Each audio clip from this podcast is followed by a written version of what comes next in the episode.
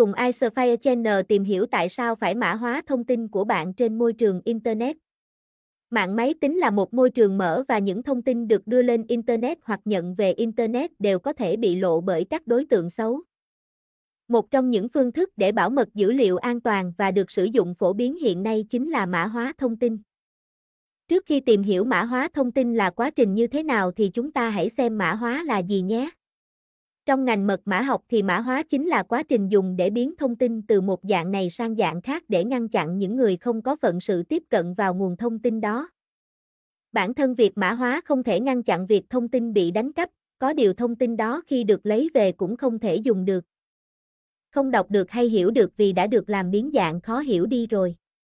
Việc mã hóa các thông tin, dữ liệu là để đảm bảo tính an toàn cho thông tin, đặc biệt là trong thời đại công nghệ số càng ngày càng phát triển như hiện nay.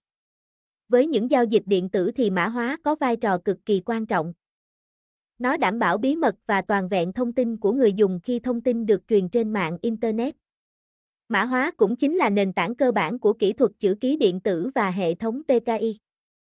Thông qua giải thích phía trên, ta có thể hiểu đơn giản mã hóa là một phương pháp nhằm bảo vệ thông tin cá nhân bằng cách chuyển đổi thông tin từ dạng có thể đọc và hiểu được một cách thông thường sang dạng thông tin không thể hiểu được theo cách thông thường. Và dĩ nhiên chỉ có người có quyền truy cập vào khóa giải mã hoặc có mật khẩu thì mới có thể đọc được nó. Việc làm này giúp ta có thể bảo vệ nguồn thông tin được tốt hơn. Đảm bảo an toàn trong việc truyền dữ liệu trên mạng Internet. Như đã nói thì mục đích chính của việc mã hóa dữ liệu là để bảo vệ dữ liệu số khi nó được lưu trữ trên các hệ thống của máy tính và lan truyền qua Internet hay bất cứ các mạng máy tính khác. Các thuật toán mã hóa thường sẽ cung cấp những yếu tố bảo mật then chốt như là xác thực, tính toàn vẹn và không thể thu hồi. Bước xác thực sẽ cho phép xác minh được nguồn gốc của dữ liệu, tính toàn vẹn và chứng minh rằng nội dung của dữ liệu sẽ không thể bị thay đổi kể từ khi nó vừa được gửi đi không thu hồi được nhằm đảm bảo rằng người đó không thể hủy việc gửi dữ liệu. Quá trình mã hóa sẽ biến các nội dung này sang một dạng mới. Vì thế sẽ làm tăng thêm một lớp bảo mật nữa cho dữ liệu. Như vậy cho dù dữ liệu của bạn có bị đánh cắp thì việc giải mã dữ liệu này cũng là điều vô cùng khó khăn và gần như là không thể. Không chỉ tốn nhiều nguồn lực để tính toán mà còn cần rất nhiều thời gian.